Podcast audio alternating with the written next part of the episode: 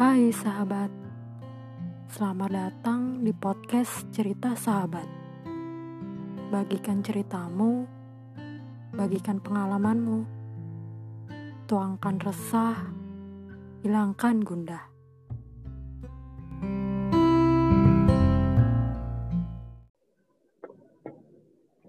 Uh, halo semuanya, balik lagi sama gua Dewi di podcast Cerita Sahabat episode keenam. Uh, di episode enam kali ini gue mau ngobrol sama salah satu teteh hits yang ada di Bandung. Ya, salah satu teman traveling gue juga, karena terakhir kali kan gue ngomongin traveling di episode lima. Nah, di episode enam ini gue juga masih akan ngomongin soal traveling. Nah, kali ini bareng sama Teh Anindyandari. Halo Teh.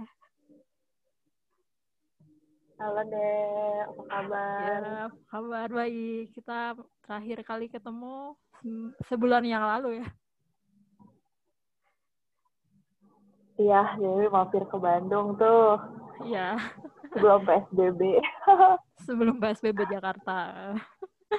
Sebelum ter ini sebelum terisolasi lagi di Jakarta. uh, ya, jadi si Teh Anin ini apa nih, travel traveler lah ya, uh, dulu sampai sekarang apa gimana nih? Oh, sekarang kan karena corona jadi nggak bisa traveling sih ya.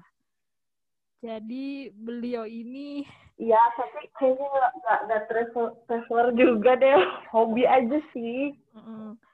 Jadi uh, yang gue tahu sih dari kita ini uh, hobinya itu naik gunung sama trail run ya kan. Ya, betul. Ya, betul. Uh, nah, yang menarik itu uh, Teh Anin ini udah pernah naik ke gunung yang ada di Nepal, yaitu Everest. Eh. Nah, itu boleh diceritain nggak Teh? Itu gimana ceritanya kok bisa uh, sampai ke Nepal? Uh, mungkin dari persiapannya dulu sebelum naik ke Nepal tuh, apa aja yang mesti disiapin dari segi fisik atau persiapan logistik lainnya lah. Oke, okay. Kalau boleh aku koreksi sedikit ya, hmm. uh, sebenarnya bukan ke ekspresi, itu kejauhan banget itu sih. Kayaknya kayaknya mimpi ya, mimpi mimpi selanjutnya, tapi uh, dia tuh bukan ke Everest-nya. Kalau Everest tuh susah banget ya. Itu tuh ya udah pendaki, apa namanya? Udah pendaki profesional lah yang emang rata-rata mengunjungi sana. Mm-hmm. Jadi uh, hanya mengunjungi uh, base camp yang ada di Nepal. Nah, base camp-nya tuh banyak sebenarnya di Nepal tuh uh, banyak banget di gunung-gunung yang bisa didaki. Uh, yang uh, kita kunjungi, uh, ada yang teknikal, ada juga yang uh, hanya trekking biasa sampai ke base camp. Nah, kemudian kalau aku mengunjunginya uh, tuh dua base camp yang uh, bisa dibilang uh, bisa didaki sama uh, semua orang lah, semua kalangan. Gak harus yang profesional dan gak harus yang udah Uh, punya uh, basic eh, ya basic uh, mendaki gunung gitu ya, misalnya orang awam pun bisa kesana gitu. Namanya yang, yang pertama tuh Annapurna Base Camp, mm-hmm. yang kedua itu Everest Base Camp. Nah, itu tuh dua base camp yang memang cukup terkenal di Nepal dan banyak dikunjungi sama wisatawan uh, lokal. Lokal udah pasti, uh, yang pasti wisatawan asing sih, itu jadi apa favorit lah favorit favorit nah, kalau yang Annapurna itu uh, berapa M D P L, yang F, yang Everest Base Camp berapa M D P L Teh? Kalau yang M B C itu di lima delapan delapan lima ribuan lah ya M D P L, kalau lima ribu. Kalau yang Annapurna itu di empat ribu empat ribu empat ribu empat ribu seratusan lah, empat ribu dua ratus. Oh, kan kalau yang Everest sampai puncaknya itu delapan ribu kan ya? delapan ribu. Berarti ini tiga ribu M D P L lebih bawah lah ya? Uh, nah, kita tuh mengunjunginya uh, si lokasi uh, skala si Everest Base Camp itu lokasi terakhir di mana pendaki Everest tuh uh, apa camp terakhir sebelum uh, mulai mau ke Everest, puncak Everest hmm. buat para hmm. pendaki profesional. Hmm, oke okay, oke. Okay. Nah, jadi kalau tadi dibilang aku ke Everest, aku kawinin, tapi itu doa ya Dewi. Eh, doa nanti lah ya bisa. Oh. Amin. Amin. Tapi sebelum ke situ, jadi sebenarnya sih kalau buat pendaki-pendaki yang apa uh, traveler aja ya, ya pendaki uh, reksional lah, hmm. bukan atlet. Bu, buat ke Nepal aja ke base camp itu tuh udah uh, apa namanya suatu pencapaian yang uh, menyenangkan gitu, karena uh, apa? Kayaknya itu impian buat uh, para traveler, terutama para uh, pendaki gunung ya, yang hobinya mendaki gunung gitu. Dari seluruh dunia, bukan Indonesia aja, apalagi Indonesia ya. Hmm. Kalau ditanya tentang persiapan, uh, yang pertama itu pastinya kita uh, nyiapin mental dulu ya, mental. Nyiapin mental, kita cari tahu dulu informasinya. Ke kalau misalnya ke uh, Annapurna itu kita apa namanya hmm, uh, di sana tuh kayak gimana apa namanya medannya, terus uh, yang kedua uh, berapa lama kita bakal ngambil perjalanannya. Nah, uh, kalau kita by googling. Oh itu googling ya, jadi Uh, uh, Google dan nanya ke temen yang ada di sana sih, yang ada yang ada di sana, orang lokal sana. Oh, cara cara naik ke orang lokal sananya gimana? Kalau misal bener-bener kita nggak nggak kenal gitu sama orang sana, dari hasil googling itu kira-kira ada apa kontak personnya gitu nggak? Bisa dari hasil googling, oh. tapi uh, lebih baik sih ya, lebih baik kalau kita Uh, nanya sama temen yang udah pernah ke sana, dan sama temen yang udah pernah ke sana diarahin sama operator lokal di sana. Oh ya yeah, ya. Yeah. Hmm. Jadi misalnya uh, Dewi mau ke sana nih, kebetulan kan aku udah ke sana. Nah Dewi bisa nanya ke aku uh, gimana sih uh, kalau mau ke sana, terus uh, mau bilang berapa hari misalnya. Nanti kan uh, sebenarnya banyak sih choice-nya, ada yang uh, short atau yang long nih track-nya. Nanti uh, bisa di, diarahin lah sama aku yang udah pernah ke sana. Entah eh, tapi kita balikin lagi juga, kita mau pakai operator lokal Indonesia atau mau pakai uh, operator lokal di sana di Nepal. Hmm. Jadi kalau uh, pakai operator di Indonesia ya kita biasanya sih berangkat sama semacam open trip gitu sih, tapi open trip yang ke sana kan udah banyak tuh di Indonesia tuh, ada beberapa hmm. trip operator hmm. yang buka ke sana ke Nepal. Rata-rata sih ya bukannya ke Annapurna sama ke Everest Base Camp, E B C-nya. Karena memang dua tempat itu yang paling diminatin sama uh, banyak traveler. Paling populer. Tapi setelah itu, aku kan, ya itu tuh paling populer banget lah di ini di ya di para traveler Indonesia lah, sama di luar juga uh, itu paling populer dan paling misalnya gampang aksesnya, uh, hmm. mudah juga gitu kalau kita mau ke sana, asal punya duit, asal punya waktu. Pertama sih waktu dulu ya, tuh hmm. punya uang ya insya Allah bisa lah ke sana. Terus terus jadi paling nanti kalau uh, uh, nanti diarahin sama uh, teman kita yang udah pernah ke sana, uh, mau pakai operator lokal Indonesia atau operator lokal di sana gitu kan. Hmm. Soalnya uh, sebelum ke sana sih lebih baik sih kita yang uh, nyiapin mental dulu uh, dengan tahu informasi uh, apa jalur di sana, terus akses ke sananya gimana gitu kan. Hmm. Karena macam-macam kan ya, ada yang naik pesawat, hmm. ada yang naik bis lokal, ada yang naik bis turis, bis yang enak gitu kan. Tergantung kita waktunya, budgetnya berapa. Hmm. Ya, berarti uh, yang pertama itu sebenarnya pengetahuan dulu ya, pengetahuan medan di sana itu kayak apa gitu kan. Setelah kita tahu kan, kita bisa mikir gitu loh, uh, ngukur maksudnya, ngukur kondisi kita itu maunya uh, kondisi ya mental kita lah waktu pas kesana itu nantinya bakal kayak gimana gitu kan ya. Uh, betul, informasi lah intinya. Nah, informasi.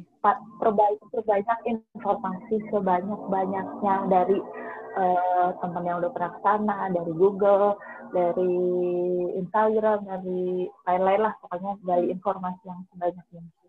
Yeah. Terus yang kedua, kita udah tahu informasi, udah tahu apa, berarti kan kita udah tahu estimasinya nih, kita mau ngambil yang berapa lama, yang berapa hari, terus kita udah pelajarin ini uh, tracknya kayak gimana, terus apa uh, uh, panjangnya yang mau berapa berapa lama gitu kan.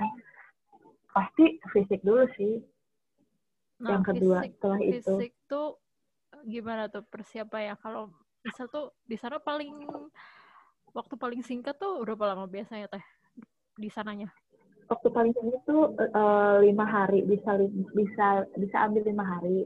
Cuman kebetulan kalau yang kemarin uh, aku ambil yang Annapurna itu uh, jalurnya agak muter tapi santai, jadi ambilnya total tuh P P sepuluh hari. Tapi itu tuh dapat semua desa yang uh, ada di situ gitu kan. Hmm. Karena kan ada ada dua atau tiga tiga jalur ya. Jadi kalau yang lima hari itu dia motong tapi Uh, lebih sebentar, cuman itu kayak dikejar-kejar waktu gitu loh. Oh, jadi kayak jadi kita jalannya cepat gitu? Uh, bisa, ya tergantung ritme jalannya kita kan. Kalau misalnya kita kebenaran jalannya santai gitu, pembawaannya santai, uh, pasti dalam sehari tuh ya kayak agak terburu-buru terus kan, jadi menyesuaikan si ketinggiannya tuh agak agak langsung hmm. gitu loh. Yeah. Kalau yang jalur sepuluh hari tuh kayak desa by desa, Uh, ketinggiannya nggak terlalu jauh, tapi kita santai dan punya waktu istirahatnya banyak. Hmm, hmm. Nah itu uh, dalam tempo sepuluh hari itu persiapannya gimana tuh sebelum berangkat?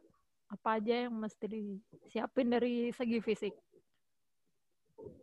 Kalau segi fisik sih olahraga sih pasti ya. Mm-hmm. Sebenarnya nggak olahraga juga, uh, tapi uh, itu ha- wajib, oh, bukan wajib, wajib ya. ya. Wajib sebaiknya ya. wajib ya maksudnya wajib lah ya, paling enggak sih seminggu sekali lari lah ya. Uh, kalau emang yang bener-bener banget uh, apa namanya nggak uh, pernah gerak banget, misalnya nih orang yang uh, bukan suka naik gunung cuman tertarik ke sana, berarti kan misalnya awam lah ya, awam maksudnya travel traveling kan nggak uh, selalu naik gunung kan nih. Tapi kalau yang naik gunung nggak uh, nggak naik gunung mungkin bisa dimulai dari jalan, jogging, terus lari, ini kalau nggak trekking trekking lah di uh, apa di hutan atau nggak di gunung yang ada di sini ya di, di Indonesia. Hmm. Itu juga bisa jadi ya, cuman harus rutin. Jadi misalnya kalau kita, tapi jarang sih ya, kalau misalnya punya rencana sebulan sebulan sebelumnya, uh, misalnya ya. Kan dia ada beberapa sistem nih di sana tuh, di bulan April sama Mei itu paling bagus, sama di November itu paling uh, bagus cuacanya. Cuman uh, kalau misalnya jarang sih yang ambil planning sebulan sebelumnya, tapi mungkin juga ada ya, ada juga orang yang punya planning gitu. Cuman kan nggak akan kekejar lah yang si persiapan si fisiknya. Jadi gitu. Harusnya sebulan sebelumnya. Berapa bulan sebelumnya ininya idealnya? Ideal sih dua sampai tiga bulan sebelumnya, tiga bulan sih. Itu juga sebenarnya ngaruh persiapan sebelumnya tuh, karena uh, pertama kalau tiketnya agak jauh-jauh hari kan tiketnya agak lebih miring harganya dibandingin yeah, yeah. sama uh, beli tiket yang satu bulan sebelumnya gitu, walaupun karena di, uh, termasuk uh, murah ya tiketnya, maksudnya uh, terjangkau lah gitu, worth it gitu dengan perjalanan uh, sekian hari itu. Jadi kalau dari tiga bulan sebelumnya itu cukup banget persiapan fisiknya, minimal seminggu atau seminggu dua kali atau seminggu sekali itu cukup dari fisik ya. Kalau soal apa menyesuaikan suhu gitu, ada ini nggak ada perlu latihan kan di sana dingin banget kan pasti jauh jauh kan dinginnya sama Indo kan. Mm-hmm. Nah itu ap, uh, persiapan naiknya apa tuh kalau misal ada yang nggak kuat dingin gitu misalkan uh, buat menyesuaikan. Kalau itu dari peralatan. Ah. Kalau itu sih sebenarnya dari misalnya kita uh, di sini uh, naik gunung juga kan sebenarnya di Indonesia juga uh, apa suhunya juga nggak main-main ya. Hmm. Terutama di bulan-bulan tertentu gitu kan kita bisa nyesuainya yaitu sekali-kali kita uh, apa naik gunung yang ngecamp dua hari semalam tapi yang emang uh, suhunya emang nggak uh, ekstrim ya, suhunya emang ya dingin gitu. Hmm. Itu juga bisa jadi latihan sih sebenarnya kalau dari itu sih sebenarnya latihannya cuman biasanya ya itu aja gitu nyesuainya paling nanti diimbanginnya sama peralatan yang kita bawa ke sana untuk mendukung hmm. uh, biar kita nggak ada apa nggak ada kesulitan pas menghadapin suhu yang cukup ekstrim gitu di sana. Hmm. Berarti tadi uh, dari pertama pengetahuan, terus mental, terus fisik ya pasti latihan uh, idealnya tiga bulan sebelum. Terus habis itu uh, apa lagi teh? Uh, terus informasi yang kedua fisik, mm-hmm. yang ketiga uh, informasi lagi tapi sekarang tentang si peralatan yang perlu kita uh, kita butuhin di sana. Mm. Misalnya kan kalau kita misalnya bawa di apa kita naik gunung di sini nih kita cuma bawa eh kita bawa segala macam peralatan kita tapi buat uh, peralatan apa dari mulai peralatan tidur Uh, apa tenda udah pasti yang sleeping bag terus uh, itu yang peralatan apa peralatan yang global ya uh, peralatan masak itu kan kalau di kita naik gunung di Indonesia kan itu kan peralatan yang wajib dibawa ya. Mm, yeah. Wajib banget kalau enggak ya kita mau kayak gimana gitu di sana mm. di gunungnya cuman kalau ke sana kita lebih mikirin si Uh, equipment pribadi yang harus kita bawa. Jadi kayak misalnya uh, kita butuh uh, jaket berapa lapis, terus kita butuh uh, apa uh, bajunya berapa layer, terus uh, celana yang kita bawa uh, yang seperti apa, terus kita pakai sepatu uh, yang uh, tinggi atau yang pendek sih sepatunya buat mendukung kita jalan gitu kan. Karena kita kenapa kita nggak mikirin tenda, sleeping bag, eh, matras, eh matras terus apa alat masak karena kalau di sana tuh kita eh, setiap desa kita tinggal masuk lodge aja gitu loh deh, hmm. kita tinggal masuk hmm. semacam hotel tapi bukan hotel kayak bukan hostel tapi kayak lodgeman lah kayak apa? Ya, ya. Ya, ya hotel sih ya. Di sana hostel gitu pengen uh, lodge gitu jadi di lodge itu tuh udah ada kasur plus remoteable, hmm. plus uh, apa uh, ada di ruang makannya ada tungku perapian, makan tinggal pesen, udah gitu. Paling kita bawa sleeping bag sih. Kalau aku pribadi waktu itu jalan aku bawa tetap bawa sleeping bag, tapi buat mendukung siapa tahu di sana nggak dikasih selimut atau nggak hmm. di sana selimutnya kurang mendukung. Jadi barang equipment yang ya equipment yang aku bawa, equipment yang aku bawa pas. Uh, Untuk yang peralatan globalnya itu hanya sleeping bag aja. Tapi aku lebih merhatiin equipment untuk pribadi aku. Jadi kayak aku bawa down jacket yang setebel apa. Aku bawa uh, jaket buat yang jalannya itu, uh, yang buat apa waterproofnya, yang kayak gimana. Terus aku baju yang uh, apa layering baju aku yang seperti apa. Dan misalnya kita nggak tahu nih uh, tentang itu. Ya, kita cari informasi sama orang yang udah pernah kesana balik lagi kita udah pernah cari informasi sama orang yang pernah kesana sama ya by googling juga bahwa di sana tuh suhunya uh, paling rendah berapa derajat karena sebenarnya beda-beda ya Dewi kayak nggak bisa nggak bisa kita patok misalnya di base seasonnya kan April nih April sampai awal Mei ini itu tuh base season banget cerah hmm. terus uh, bagus lah ya nggak ter suhunya berapa kalau di sana? Kalau pas lagi ya pas lagi cerah dan pas lagi dingin. Berapa? Kalau si siang sih huh? kayaknya waktu itu tuh aku jarang lihat suhu sih cuman uh, bisa sampai di bawah dua puluh lah deh, bahkan di bawah sepuluh. Oh, kalau ada uh, itu di, di Annapurna ya. Huh? Waktu di Annapurna itu di jalannya sepanjang desanya. Terus waktu di uh, base camp-nya itu uh, nol lah, sampai air tuh beku, air di toilet tuh beku. Tapi nggak sampai minus karena waktu itu tuh cuacanya dia lagi best season, dia uh, cerah, tapi uh, waktu itu sempat dapat hujan beberapa kali. Jadi masih miss gitu loh, Dew, karena waktu itu masih awal April, perpindahan dari Maret ke April, dari hujan ke apa? Uh, pan, uh, ke panas lagi, ke summer lagi kan. Nah, uh, uh, kalau waktu di Everest Base Camp itu cuacanya yang paling ekstrim tuh minus sepuluh, itu di Lobuche itu. Udah minus hampir uh, satu base camp lagi. Uh, uh, minus sepuluh itu sampai malam ya. Minus sepuluh. Jadi kita tuh tidur tuh uh, kalau di ya kita gedung di Indonesia, daun jaket sama jaket lah, sama sleeping bag. Kalau enggak kadang aja kita cuma pakai daun jaket tuh ya udah gitu cukup. Tapi sebenarnya kan Uh, daun jaket itu diperuntukkan buat di dalam dan di double lagi sama uh, jaket kita yang tebal ya. Uh, iya. Uh, nah, waktu di jadi setiap di lodge itu kalau kita apa makan enak gitu karena di ruang makannya di dining roomnya itu kan ada satu perapian dan itu yang bisa bikin anget ruangan. Nah, giliran hmm. masuk kamar, ya udah kita tuh tidur dengan daun jaket, jaket, selimut, kaos kaki. Sleeping bag lagi enggak? Ada pakai sleeping bag lagi enggak? Uh, kadang nggak di double sleeping bag. Soalnya hmm. si si apa sih selimutnya sebenarnya udah tebel gitu loh, Dew.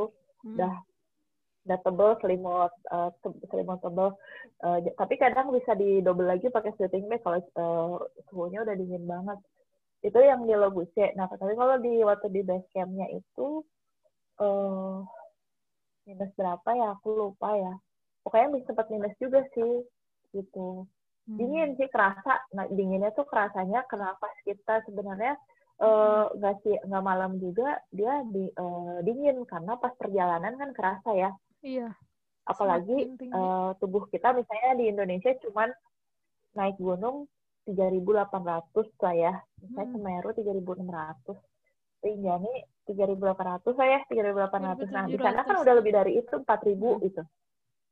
Nah, tiga ribu tujuh ratus. Jadi emang menyesuaikannya tuh si apa si ketinggiannya karena kan oksigennya makin ya, tipis ya. Oksigennya makin turun, gitu. Makin naik. Hmm, gitu. Nah, uh, jadi yang ketiga sih itu jadi setelah informasi jalur, akses dan lain-lain.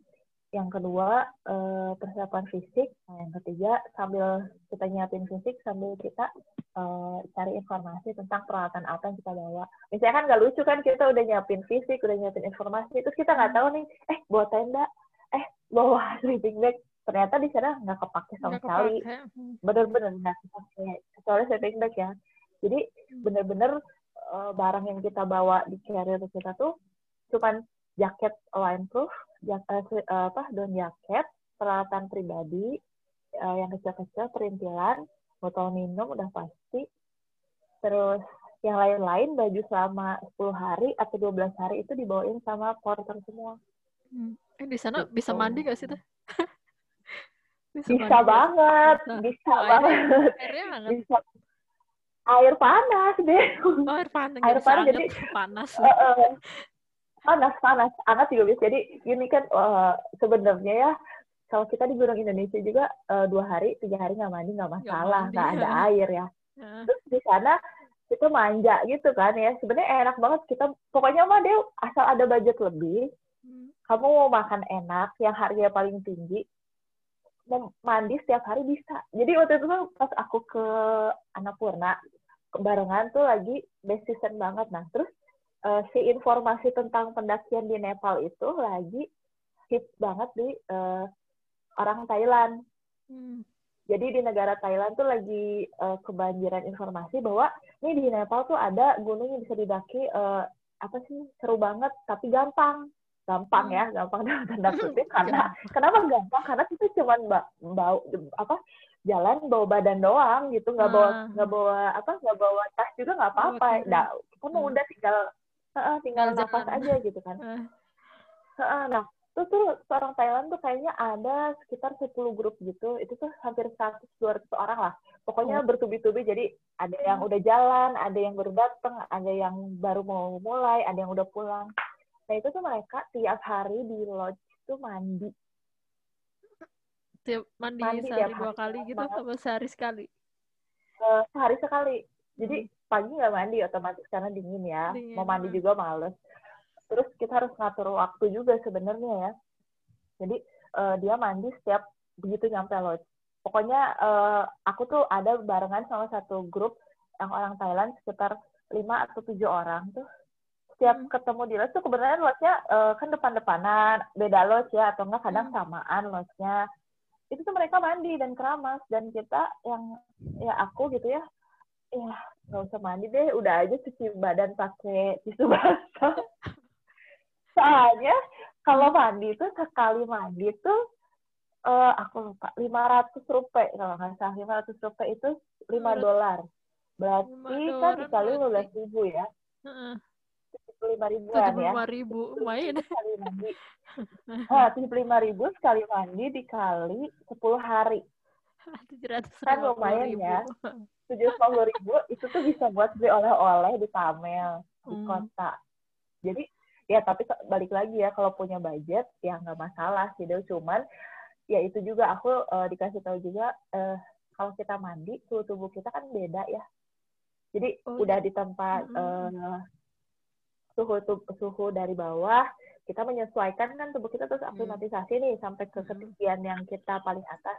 Nah nanti kan kalau uh, mandi misalnya di tengah-tengah atau setiap hari mandi suhu tubuh kita kayak balik lagi beda normal lagi, nah. Jadi nyesuaiin oh, beda lagi. lagi nah itu sih oh nyesuaiin lagi. Jadi aku juga mandi di sana tapi sekali doang aku mandi hmm. karena emang itu udah uh, lima hari, jadi ya udah aku pengen mandi. Kebenaran waktu itu kalau nggak salah aku lagi haid juga atau gimana gitu, nggak ada yang uh, nggak ada yang tapi aku mandi aja karena emang udah lima hari gitu.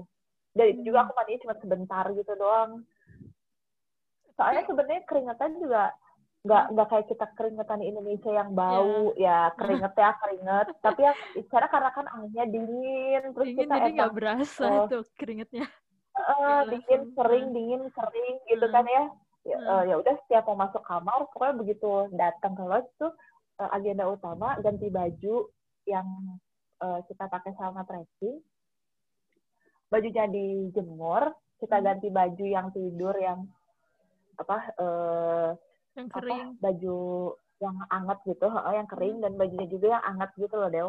Hmm. Terus pakai down jacket langsung. Nah, bajunya besok nih kita pakai lagi.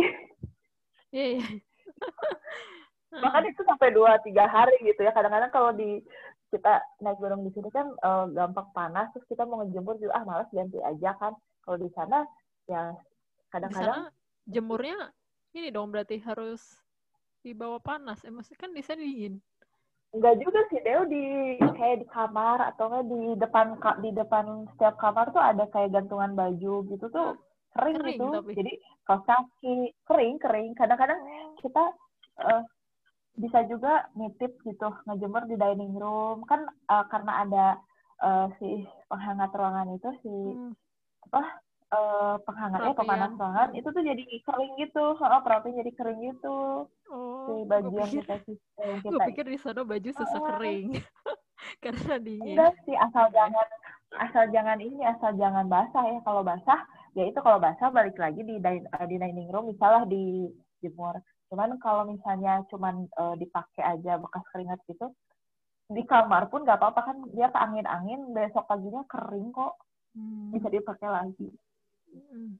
Nah, ya berarti uh, intinya yang selanjutnya itu kayak equipment badan lah ya, soalnya kan itu uh, ya. penting karena kita jalannya lumayan lama, lumayan jauh. Kalau misalkan mbak apa equipment yang kita pakai tuh nggak aman dan nggak nyaman gitu kan juga impact-nya ke apa kondisi tubuh, kayak misal gampang ya, kedinginan, gampang kita capek juga ya, terutama itu sih karena uh, kita harus nyesuaiin sama ketinggian kan ya deh, hmm. jadi itu yang agak sulit sih gitu.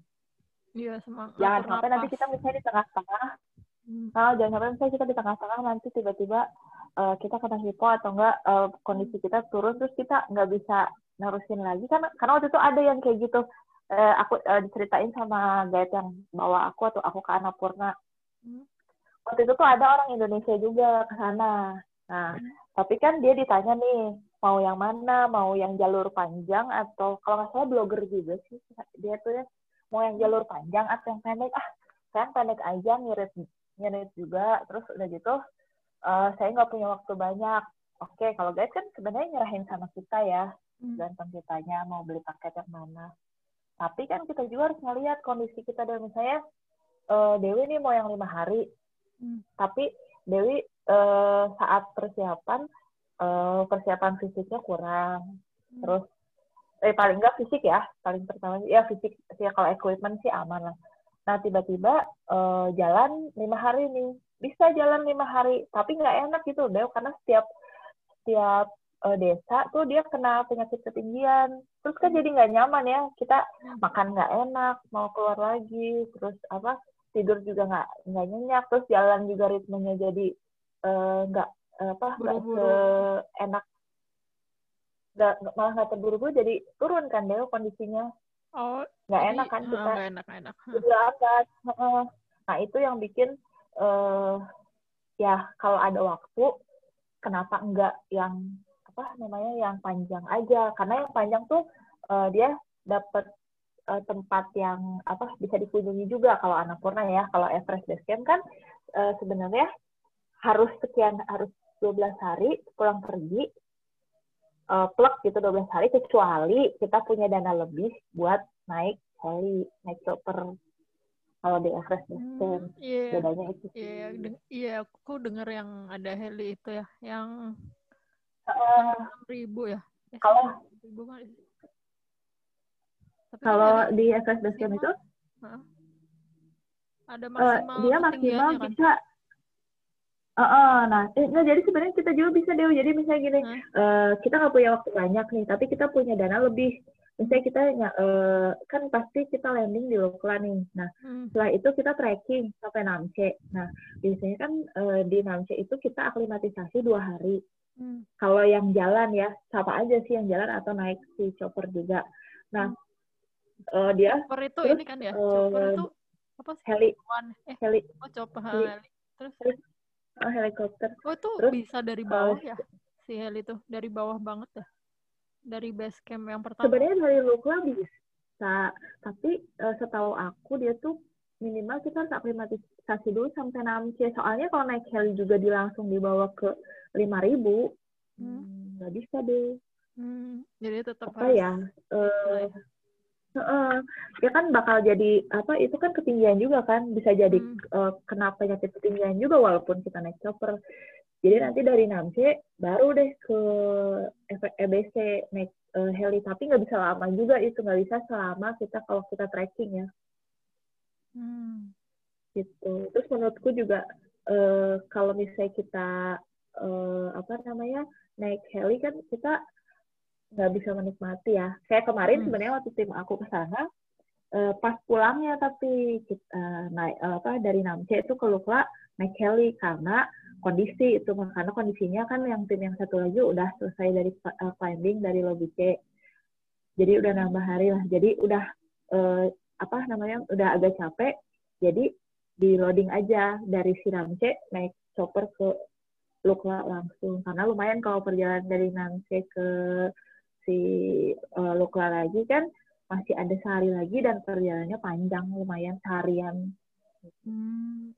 Jadi kemarin itu sepuluh hari itu total jalannya sebenarnya nggak sepuluh hari ya?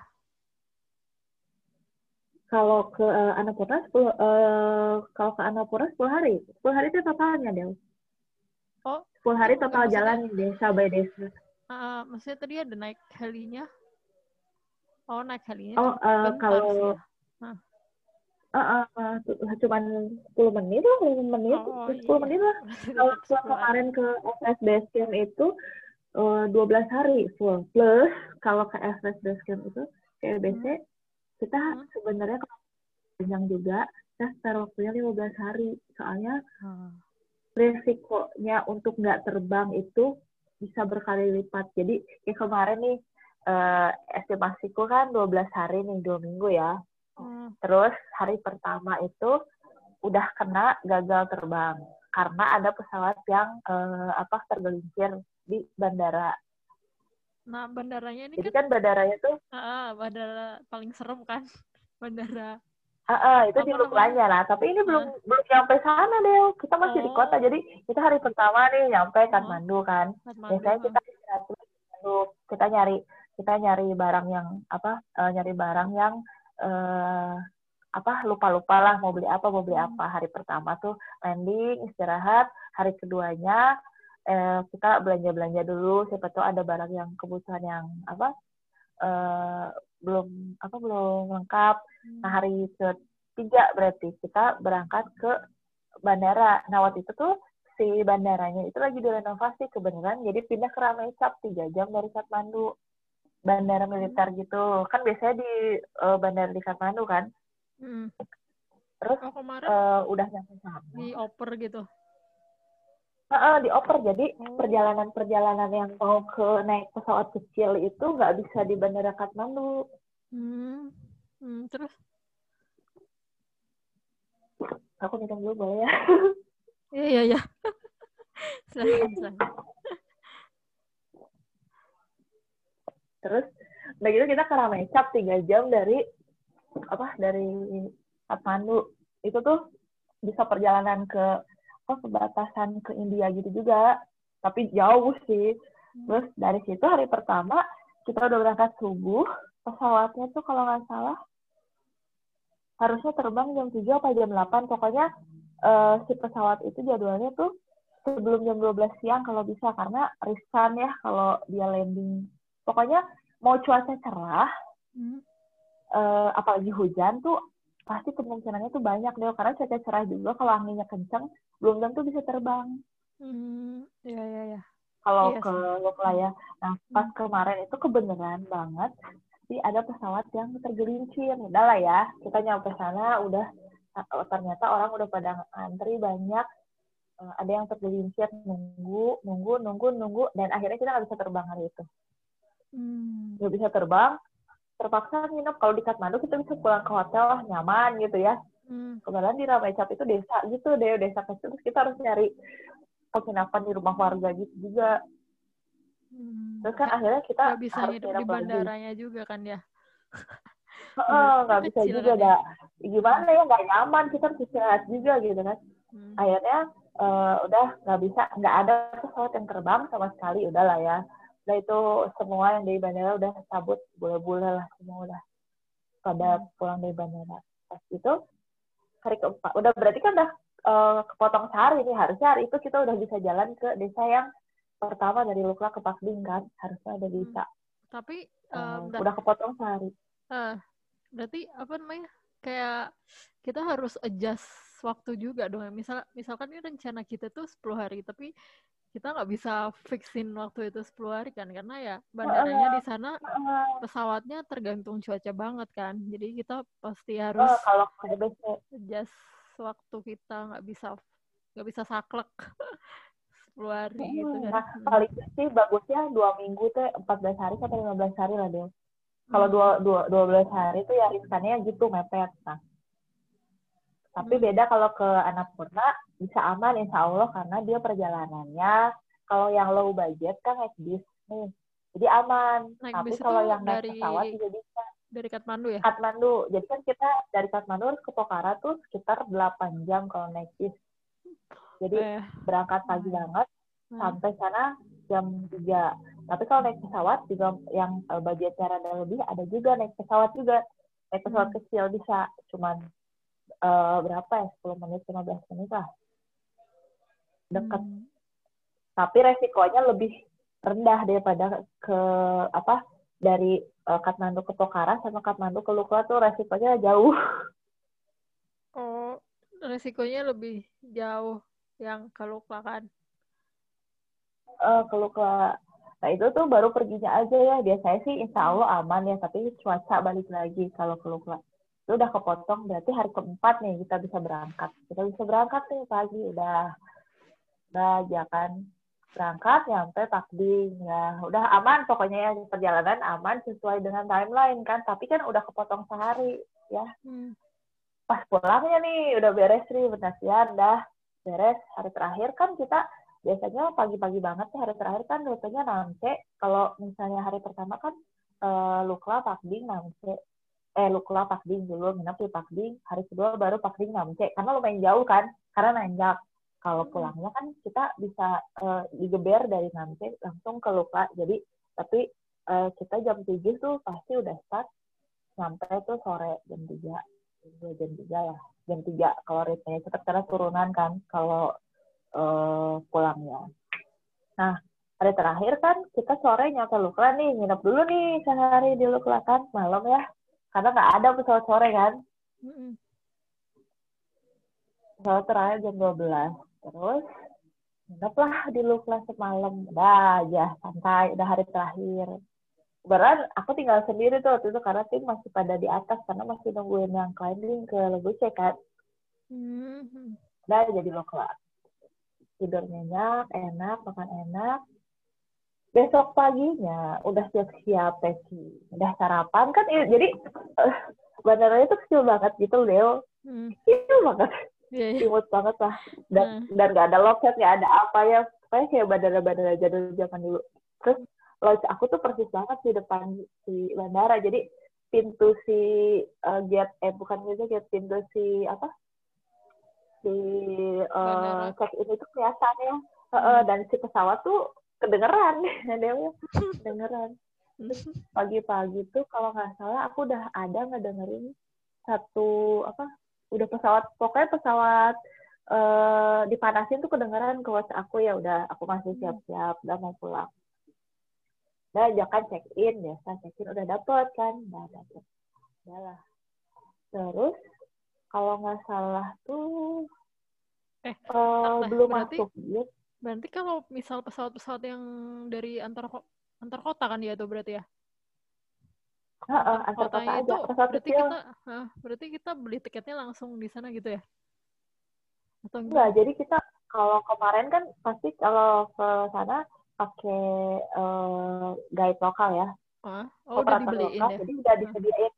Um, jadi misalnya kita beli paket uh, E B C, hmm. E B C, flight cost-nya satu hari berapa, udah uh, sub, uh, sub include sama uh, pesawat pulang pergi yang antar kota, pesawat antar kota. Oh, jadi, oh ya ya, gue pikir kayak beli langsung kayak beli beli apa, apa tiket bus gitu, eh apa sih yang langsung on the spot? Kalau yang ke Annapurna, huh?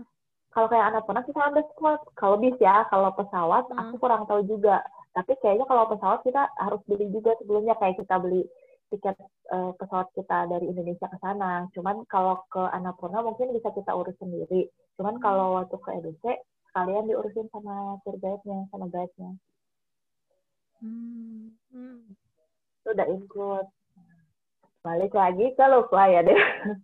Jadi pas lagi pagi udah selesai sarapan tuh, soal jam tujuh udah masuk ruang check-in, udah check-in, kok lama banget, terus ngantri.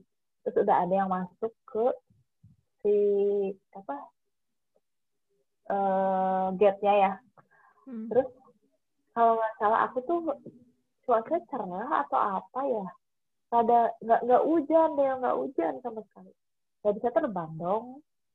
Karena hari itu ya karena cuacanya uh, cuacanya kurang bagus. Kalau nggak salah cuma ada satu kali yang terbang, udah gitu tuh nggak ada pesawat yang balik lagi. Jadi kan pesawat tuh ada Tara, ada Sita, ada apa Air gitu ya, ada tiga hmm. atau empat operator pesawat kecil-kecil.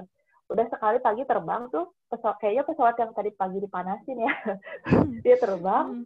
terus nggak ada pesawat yang balik lagi dan datang lagi gitu. Jadi di di di, di apa di Uh, apa di landasan tuh nggak ada pusat parkir, bahkan saling ngobrol hmm. lagi nih, oh ini kayaknya nggak bisa berangkat gini gini gini. Akhirnya tuh jam uh, ya hampir jam hampir makan siang lah, uh, udah deh pulang semua deh wisatawan dari Lukla, balik lagi ke lodge dan oh. lodge kan pada penuh ya, untung hmm. oh, balik lagi tuh lodge, untung lodgeku uh, masih bisa nerima gitu kan, karena kan uh, kita pergi cabut uh, malam uh, apa pasti akan ada yang datang lagi dan dari booking ya sama orang yang baru turun lagi kan. Hmm. Dan itu tuh seingatku hari uh, hari Jumat aku tuh rencana pulang hari Jumat uh, hari Jumat dan pesawatku tuh tadinya tuh rencana pulang hari Jumat terus nginep semalam di Kathmandu. Hari Sabtu masih bisa belanja di Kathmandu, di Tamil. Hari Sabtu sore pesawatku dong. Dan itu hari Jumat gagal terbang. Dan aku Sabtu harus berangkat ke Indonesia. Coba deh. Kan deg-degan ya. Itu hari Sabtu. Itu tuh deg-degannya tuh. Deg-degan pisan deh. Kita deg-degannya tuh. Nah kalau kayak gitu kan berarti udah pesan pesawat dari Kathmandu ke Indonesia kan ya? Udah pasti deh. Itu yang nah, bikin deg-degannya tuh itu. Nah, itu bikin deg-degan udah gemes kan, aduh gimana nih kalau besok kan bisa terbang lagi kan. Hmm. Oh, terus aku kan sebenarnya sendiri, aku ngontak lah, aku nggak bisa terbang, gini lah, dicariin tiket udah mahal. Ya, eh, antisipasi lah, kita antisipasi. Terus eh, antisipasi juga kalau si penerbangannya tuh bisa nggak langsung ke Kathmandu. Jadi, eh, kalau aku terbang pagi, landing lagi di Ramechhap, harus jalan lagi tiga jam, dengan lancar misalnya, itu kan uh, aku pas-pasan pisan ya sampai di Kathmandu ya. Hmm. Kalau tapi kalau ke Kathmandu pagi, sampai pagi kan masih bisa setelah waktu panjang karena pesawatku tuh jam lima sore lah waktu Kathmandu. Hmm. Deg-degan lah, tiketnya udah mahal banget. Terus kan kalau misalnya uh, udah nggak bisa di reschedule kan, ya udah nggak ada pilihan di reschedule kan, udah nggak ada pilihan di reschedule.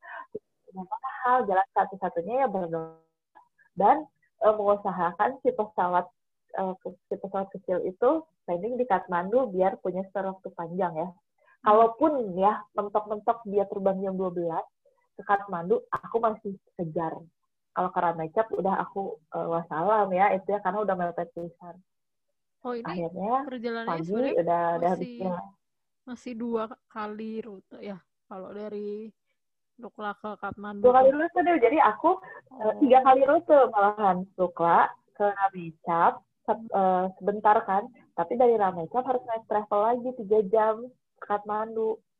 Dari Kathmandu kan aku harus siap-siap ngeberesin barang yang masih ada hmm. di Kathmandu dan aku harus uh, pergi lagi pesawat ke Indonesia jam lima sore kan. Hmm. Terus udah gitu udah deg-degan, akhirnya pagi-pagi ngedengerin ada suara lagi pesawat yang dipanasin, dah check in check in check in langsung masuk dan akhirnya gerimis deh itu deh gerimis pisan terus uh, oh ya terus aku ngobrol sama turis Jepang uh, turis inilah kenalan dia malahan mau sewa, uh, sewa si helikopter langsung ke Kathmandu jadi uh, aman tapi mahal ya aku juga mikir aduh kalau sewa heli juga harus harus ngeluarin budget lagi nih sayang gitu ya. Hmm. Udah pas-pasan juga kan budgetnya udah diperhitungkan. Karena ada yang uh, dalam kondisi rada gerimis, tapi ada tiga pesawat terbang. Terus aku juga uh, mantau temanku kayaknya dia udah terbang langsung ke Kathmandu gitu naik si heli. Terus hmm. jadi ada beberapa sih ada yang bisa langsung terbang ke Kathmandu, ada yang ke Ramechhap. Dan katanya setelah jam sembilan itu nggak ada lagi pesawat yang bisa terbang. Oh, jadi bener. Alhamdulillah hoki hari akhir. Kedua itu bisa terbang hmm. akhirnya. Oh, akhirnya.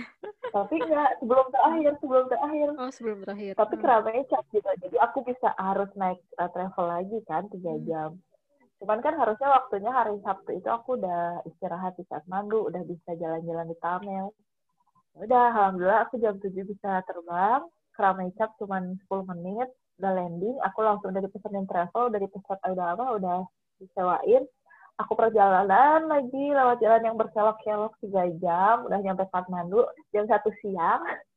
Hmm. Udah aku mandi-mandi, mandi langsung jalan ke Tamil belanja untuk masih bisa ya jalan-jalan sebentar. Tapi kan deg-degan ya Dewi ya, coba bayangin yeah. kalau hari kedua nggak bisa terbang lagi, bisa. Gimana gitu, harus beli tiket lagi. Nah, sedangkan ya. Harga tiketnya aja pulang pergi tuh. Iya kan, nah itu sih yang riskannya ya bikin deg-degan gitu ya Dewi ya. Hmm. Nah biasanya tuh kalau uh, orang-orang yang pergi ke sana yang punya setor waktu banyak apalagi yang climbing gitu dia nggak beli tiket pulang dulu deh Oh. Saya mau ekspedisi, misalnya dia mau climbing gitu, ke Lobuche atau nggak ke uh, apa? Uh, kemana sih? Uh, Amanda Blam kayak gitu-gitu. Kan panjang tuh, lebih panjang kan, lima belas hari lah sampai dua puluh hari. Jadi biasanya tuh nggak beli tiket karena aku ya sebagai uh, yang punya waktunya sebentar ya, buru-buru waktu kena, uh, harus beli tiket kan ya. Hmm. Udah harus estimasi bisa pulang. Nah, ya resikonya, tapi kalau udah beli tiket ya seperti itu. Nah, kalau belum beli tiket kan ya kamu mau nggak uh, terbang hari pertama di Lukla ya udah, hari kedua nggak terbang ya udah, hari ketiga baru terbang ya udah gitu kan.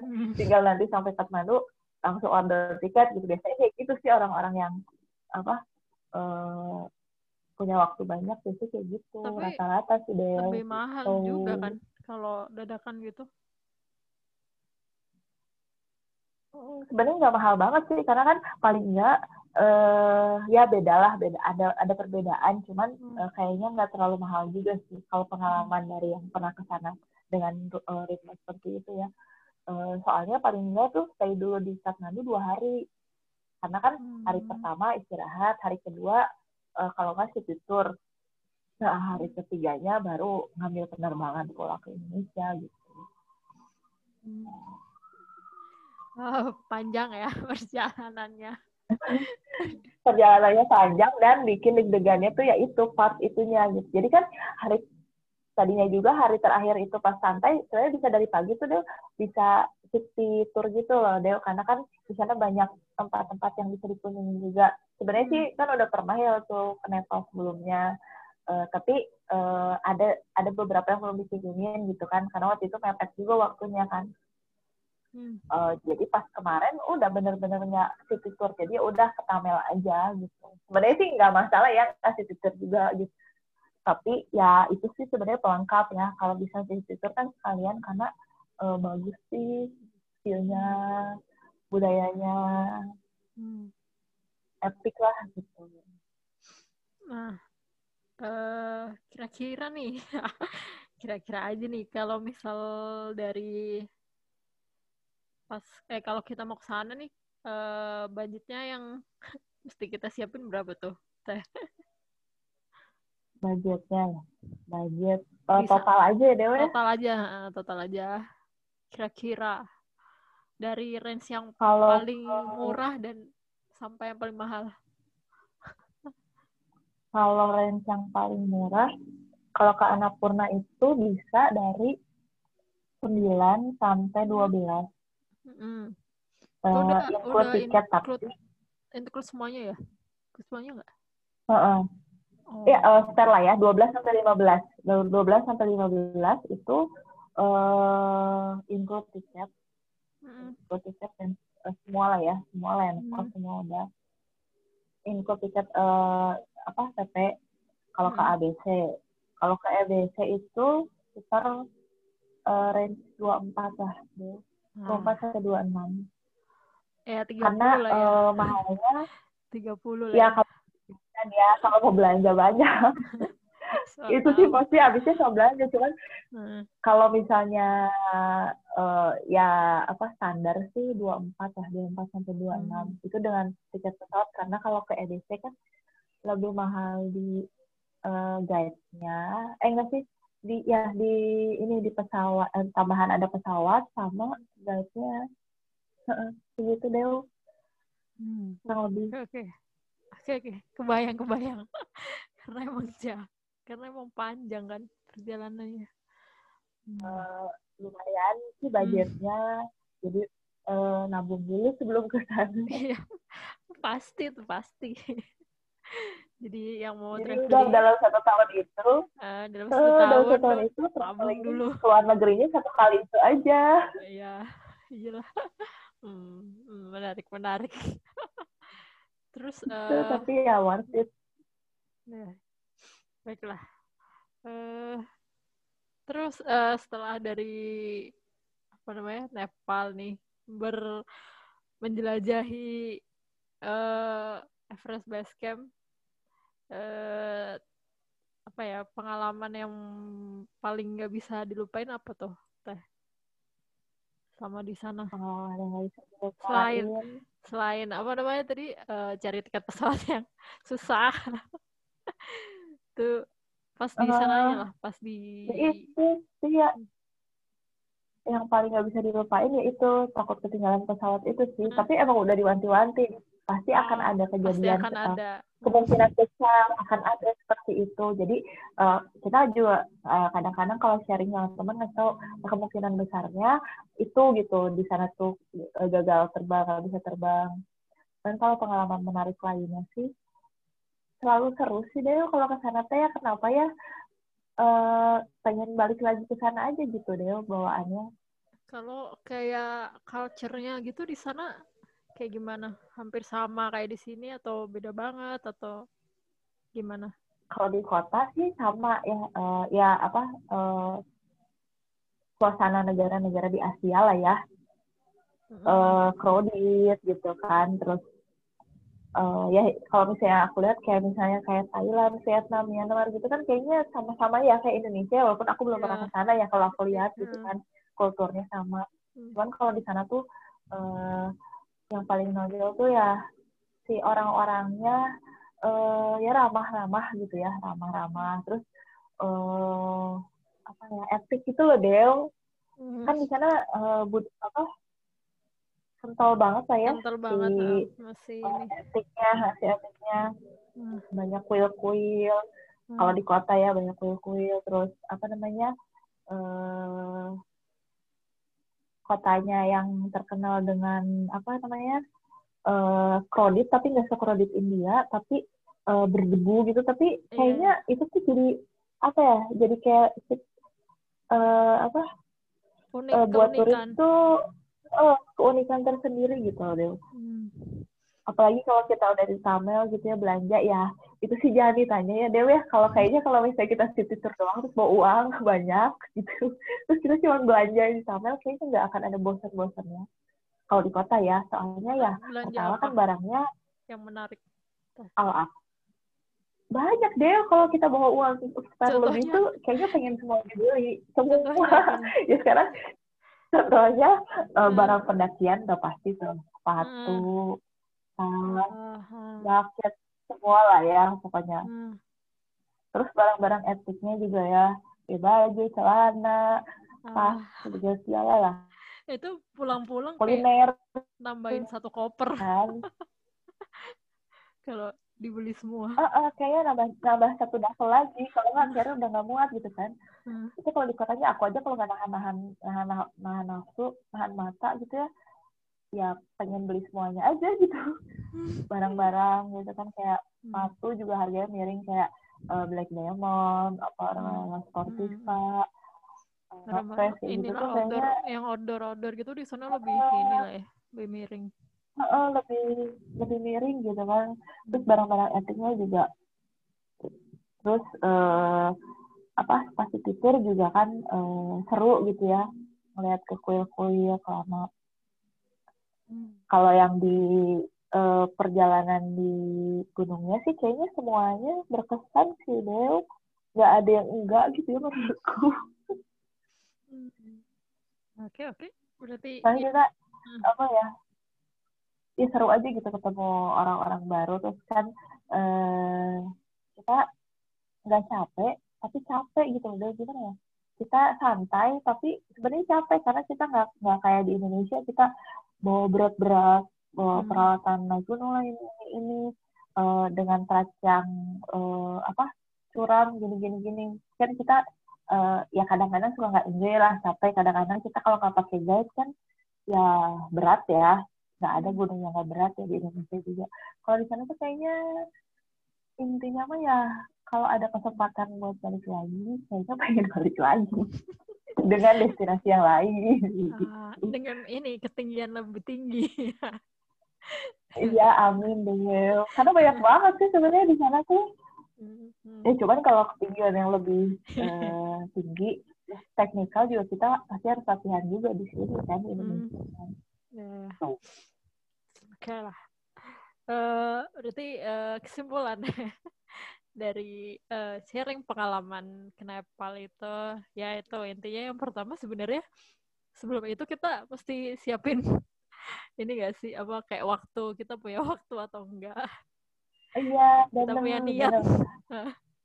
Kita punya niat. Kalau niat sih sebenarnya dia pasti ada lah ya, awal tuh pasti kalau kita udah cari tahu suatu tempat pasti kita niat dong. Malah yeah. kan kita belum tentu punya waktu. Kalau hmm. ada teman yang mau ikut ternyata dia nggak bisa cuti selama hmm. itu, jadi pending gitu, nggak bisa. Waktu, terus juga kan persiapannya harus jauh-jauh hari, terus juga siapin tabungan karena ya lumayan kan. Nah, kalau kita spare apa apa ya waktu agak banyak kan otomatis nabungnya juga bisa lebih lama lagi. Nah, terus betul. Persiapan fisik, terus equipment. Nah, equipment juga kan kalau kita apa namanya persiapannya jauh-jauh hari juga kita bisa siapin dulu yang belum punya kan, kita bisa beli ya, apa sih alat-alat yang lebih proper lah. Ya. Ya udah. Terus ya jangan lupa apa uh, uh, gali-gali informasi ke teman-teman yang udah pernah ke sana gitu kan. Ya betul. Terus, tapi sebenarnya gini deh, kalau misalnya eh, kita bisa ada pilihan ke sana sih. Yang pertama yaitu ikut tadi open trip sama orang Indonesia berbarengan hmm. ke sana, atau hmm. kita memang pergi mandiri sendiri gitu, tapi kita diarahkan sama guide sana gitu, ke guide sana. Tapi itu tuh uh, pergi sendiri gitu bisa ya teh? Maksudnya benar-benar sendiri gitu? Bisa aja Dewi. Oh, bisa. Oh, jadi misalnya Dewi pergi berdua nih, terus dikenalin sama uh, teman kita yang di sana, uh, guide sana lah. Ya udah, jadi nanti Dewi beli paketnya ke orang sana gitu. Karena biasanya kalau pakai pakai operator di Indonesia kan ada minimalnya, misalnya lima hmm. orang, sepuluh orang berangkat. Tapi kalau ke, kita berangkat sendiri nggak ada nggak memenuhi kuota kan, otomatis harganya lebih, lebih tinggi mahal. Ya, buat lebih mahal. Tapi kalau misalnya kita pengen pergi mandiri, ya kita pakai guide sana, tapi di arah, eh, diusahakan kita pakai guide atau porter sana. Jadi eh, istilahnya kita eh, menghormatin juga di sana lah. Karena waktu hmm. itu pas aku ke Annapurna ada turis Jepang, jadi temanku hmm. juga sekarang dia pergi sendiri, hmm. sendiri banget, cowok sendiri, tanpa guide, tanpa porter. Ya, bawa barang sendiri. Ya. Buset. Terus? Dia tuh bareng sama kita pas naik, kita nggak ada dia. Hmm. Terus kalau nggak salah ketemu di perjalanan di mana, tapi pas pulang, eh, terus ngobrol pas di dari base camp itu kalau nggak salah turun kan ke bawah. Nah, pas di mau turun itu setelah base camp kita nginep kan, hmm. hujan itu tuh. Terus kita nginep karena kita udah pakai guide, guide yang merangkap porter, kita udah aja tinggal masuk kamar kan. Nah, hmm. tapi kalau nah di situ satu lagi Pak, uh, yang harus kita iniin kalau kita pergi mandiri sendiri nih total sendiri tanpa guide, hmm. kita nggak ada yang ngebukingin tempat gitu loh deh. Kalau di A B C tuh uh, si kamarnya sedikit, kalau di A B C kan banyak ya si penginapannya. Nah kalau kita pakai guide atau porter tuh kita udah diurusin, pokoknya kita udah di uh, bookingin setiap desa tuh kita nginep di lodge A, di desa oh. ini di lodge B, jadi udah tinggal masuk. Tapi kalau kita mandiri nggak bawa porter atau guide, kita harus door to door dong, ada kamar kosong nggak, nggak ada pindah, ada kamar kosong nggak, dan itu riskannya kalau kita nggak uh, pakai bisa jadi kita nggak dapet kamar. Dan kayak turis-turis lain yang ada juga beberapa yang nggak pakai guide, mereka tidurnya di dining room, jadi kayak dia beli makan doang, bayar makan, bayar ngecas atau bayar apa, dia tidur di tempat makan bareng sama porter, kayak gitu-gitu loh Del. Hmm. Eh, tapi ada jadi si turis Jepang itu apa? Uh, batas apa? Mulai dari mana kita harus pakai guide? Dari turun Kathmandu ya kah atau dari mana? Enggak, dari awal aja mau mulai trekking aja, dari start oh, pendakian dari aja. Start pendakian jadi kita udah di briefing. Uh, berarti kalau perjalanan dari Kathmandu ke mana? Lukla terus Lukla ke sana bisa sendiri. Oh, enggak, enggak. Itu biasanya udah udah dari situ. Dari dari Kathmandu terakhir oh. kita udah pas begitu datang kita udah di briefing dulu sama guide yang ada di kota. Oh, berarti jadi kita diasuhin start, startnya di Kathmandu lah ya kalau mau. Maksudnya kalau mau sendirinya itu start dari Kathmandu ya, kita harus ada guide gitu kan. Betul. Ya gitu. Jadi resikonya kayak si turis Jepang itu juga, dia dapat kamar tapi kita dikasih selimut dia enggak gitu, kayak yang diacuhin. Jadi kesannya tuh uh, si masyarakat sana teh ya lu mau gua hargain ya lu ngehargain budaya gua nggak, setidaknya lu pakai porter sama uh, setidaknya lu pakai porter lah, jadi hmm. uh, sama-sama lah gitu enak. Jadi yeah. ada perbedaannya kayak gitu aja. Kalau di Indonesia kan lu mau pakai porter, lu nggak pakai porter hmm. tuh pasti lu gitu ya, eh, terserah gitu kan. Kalau di sana ya ada budaya ngehargainya lah gitu. Jadi kalau pakai porter tuh lebih enak gitu kan, dihargain, silakan tinggal tidur gitu. Oke oke, menarik menarik. Nggak tahu ya ini uh, ini juga jadi apa namanya catatan gue juga ini pengalaman kalau misalnya ter ya mungkin mungkin ya kan siapa tahu nanti mau kesana udah dapet kisi-kisi lah. Amin. Kalau mau kesana ya. Nanti uh, kontaknya aku aja. Iya pakai gampang.